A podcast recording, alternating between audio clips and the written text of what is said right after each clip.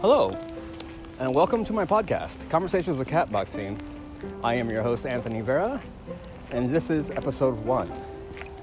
Um, these podcasts were meant to be an extension of my comic blog, and they, they will be once I start drawing again. Um, they're not meant to be long. Some of them get out to 30 minutes, so they vary anywhere between 10 minutes to 30 minutes, uh, depending on how I'm feeling. Um, this one I'm re-recording um, episode one because uh, I was always unhappy with it. Um, it was it was never meant to be an official podcast, if you will. Not that any of these are official podcasts, but it was definitely a test podcast. I literally downloaded the Anchor app. All these are recorded using Anchor. Um, my um, I'll, I'll, I'll put the advertisement in the beginning, so when you hear that, you're like, oh, okay, that's what he's using. Um, Anchor is a great app. Uh, it's an amazing tool. Extremely easy to use. However, unfortunately, there is no editing tool. So all these are sort of on the go.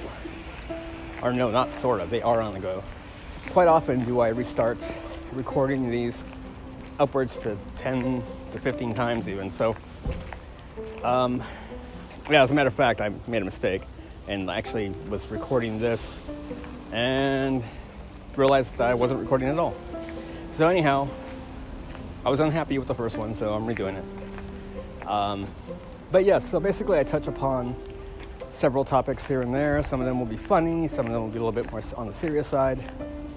Uh, some of them just come off as a personal blog, but I try to uh, I try to engage in what's happening in the world or just my feelings on this and that. My second one, um, the episode I did on Christmas, I thought was pretty well done, and and it's sort of like my view on something, that being Christmas. But this podcast in particular, episode one, um, was definitely meant to be lighthearted and silly, but a topic that actually I do really find uh, endearing, and that is who is the better character, Monica or Rachel? Uh, I'm a fan of the show Friends. I've probably watched it, rewatched it a few times. Uh, so recently, I've just been rewatching it, and when I did the podcast, I got to thinking, like, who do I like better, Monica or Rachel? Watching the entire run, uh, ten seasons, it took me a couple months, guys. I, I watched other things in between and did stuff too. I realized that not only is Rachel the better character, I think Monica is the worst character on the show. Um, and I, I mean, like, of the six, she is my sixth favorite, or at the very least, my least favorite. Uh, Monica has her moments on the show, but um, yeah, like the, the, first podcast was comparison, comparing, comparing Rachel to Monica, and like who had better traits, who did this better, like. Uh, and quite frankly, I think the only thing that I could say pro Monica was that she might have dated slightly better, but she did date an underage kid. Um, she dated a Magnum PI, which and, and the funny thing, all the storylines that were meant to be the sexy storylines in that show just came off really kind of creepy.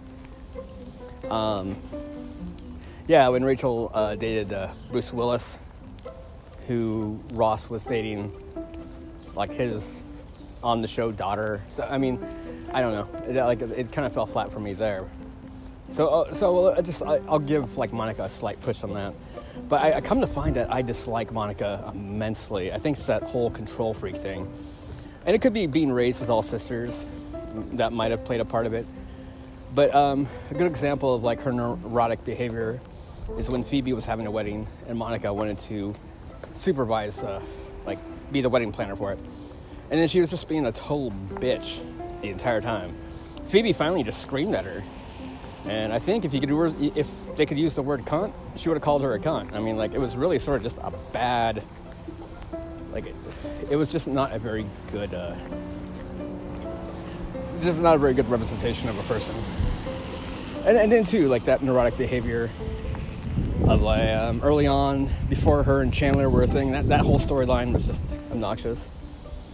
But um, I feel too that that storyline was pretty awful. But whatever.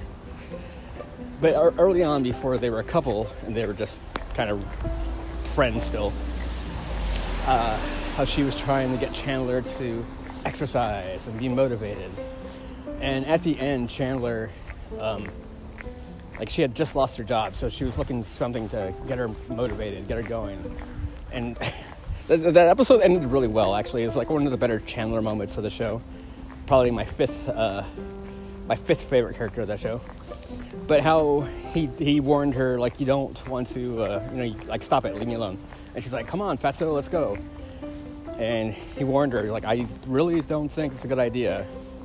And then he basically just broke her down, like, well, I see what you're trying to motivate me. You know, you being out of work, not having any direction, and was able to turn it around.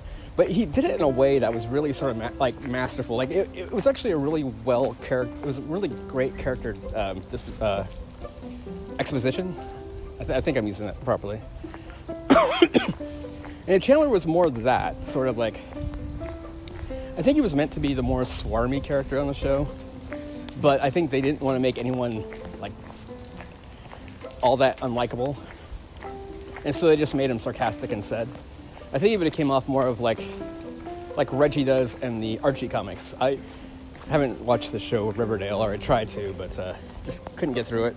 Um, not that I don't want to watch it; I just need to be more focused when I'm watching it. But but if you're familiar with Archie comics, Reggie's a bit of an asshole, you know, who's still Archie's good friend and will help Archie out you know, mostly. But anyways, yeah. So I think they meant Chandler to be the Reggie character, but they gave him this basically sarcastic role, and and there's a couple episodes, like the first like couple seasons of Chandler, where they bring up his sarcastic uh, behavior, then he sort of embraces it, especially um, as a boss to his employees, um, where he fucks with them. I think that's kind of funny. But um, yeah, so like Monica trying to is basically the bully of the group. Um, they made her very shrill. And, and by the way, I, I, could separate Courteney Cox from the character Monica. Courteney Cox is a wonderful actress. I love her. Uh, she's amazing. I mean, maybe to the credit of the show, it's like you kind of think like, God damn, I'd hate to hang out with Courteney Cox. So I'm not one of those assholes that like attacks like like that poor girl in The Last Jedi who fucking sank that movie. She did. She ruined Star Wars for me. But, you know, she's an actress making a paycheck. Um, you know, and then that, that doesn't deserve to be shit on. So I guess I'm, you say I'm shitting on Courteney Cox, but not really. I mean, if anything else, as a credit as an actress to play like that character in such a shrill and sort of just obnoxious role.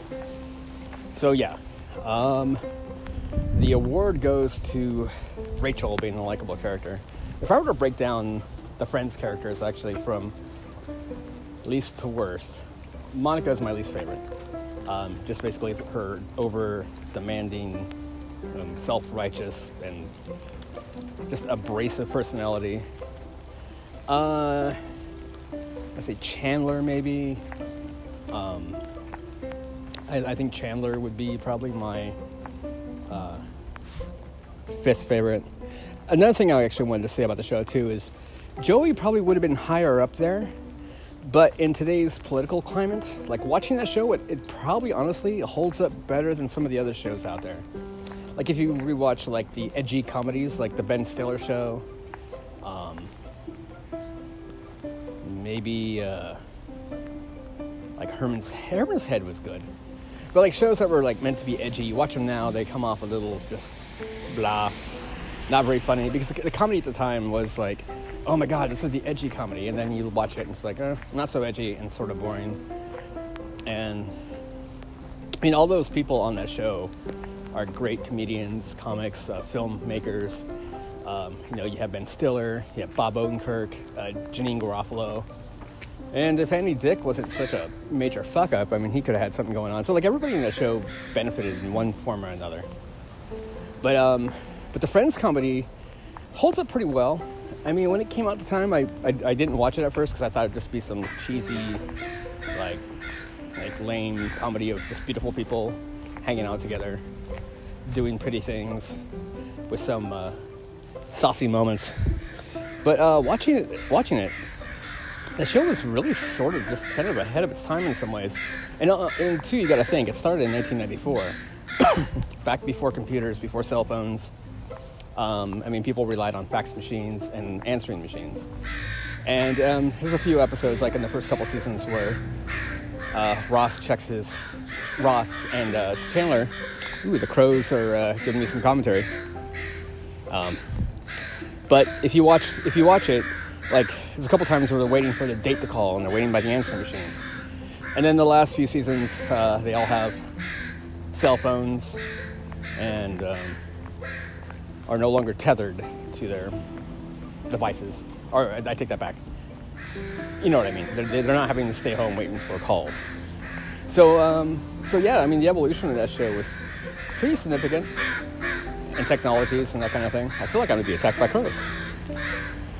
Um, uh, but going down the list, um, well, I, I, guess that's my point too. So there's some like crassness to that show too.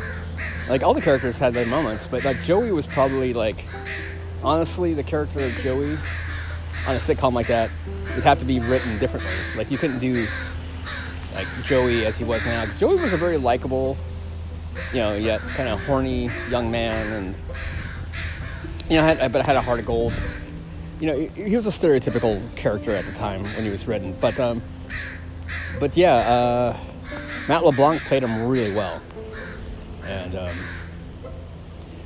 yeah, I mean, all the all, everyone there, Lisa Kudrow, um, maybe Phoebe might be my favorite character. In a sense, like they kind of just basically she was sort of the antithesis of all the friends, like of all their uh, traits. I mean, she was a little like more like Joey centric in the way of sort of like her promiscuity. But you know what I'm saying. She liked dudes.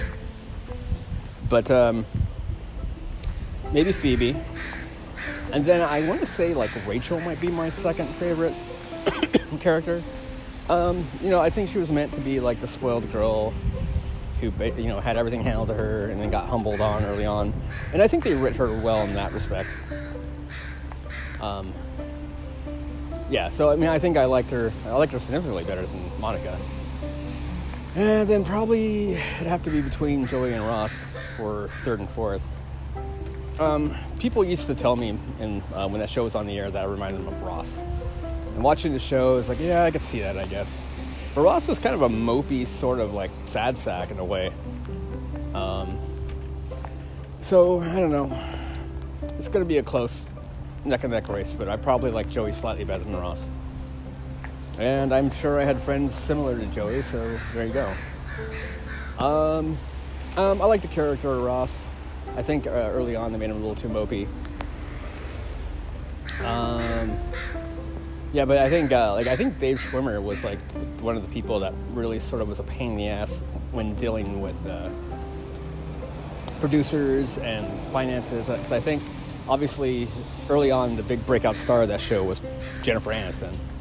Uh, Courteney Cox had the bigger the bigger career starting out, but the big breakout was Jennifer Aniston early on, and then eventually Lisa Kudrow, um, you know, got some pretty significant buzz too.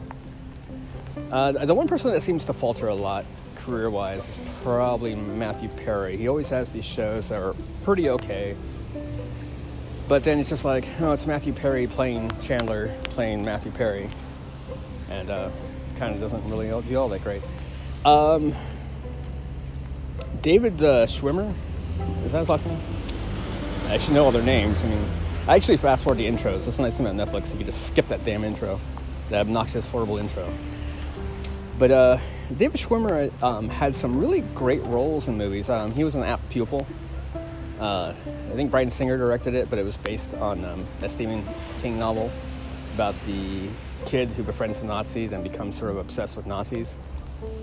And uh, David Schwimmer is attacked by him verbally. I know in the book, I think he kills the teacher. Um, I don't remember if he does it in the movie all of a sudden. It's been a while since, I, since I've seen it. But, uh, you know, he has good turns, kind of smaller movies.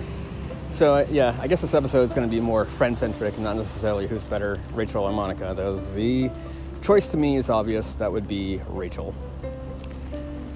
All right. Anyways, um, again, well, thank you for listening to this podcast. It is a re-recording, um, but I think it's a good introduction, a better introduction than the original one. And I am recording this in the rain, so how that, how's that for audience for you? Okay, guys, um, thank you for listening to the podcast. Uh, I encourage you to keep listening. And um, I have an Instagram account. It's conversation underscore with underscore cat underscore boxing. Uh, check me out. I can be found there. Basically, I just report when I just basically send out um, IG photos when I uh, am putting on a show. So, okay, everybody. Um, everyone have a great day, and I hope to uh, hope to entertain you some more. Okay, take care, everybody.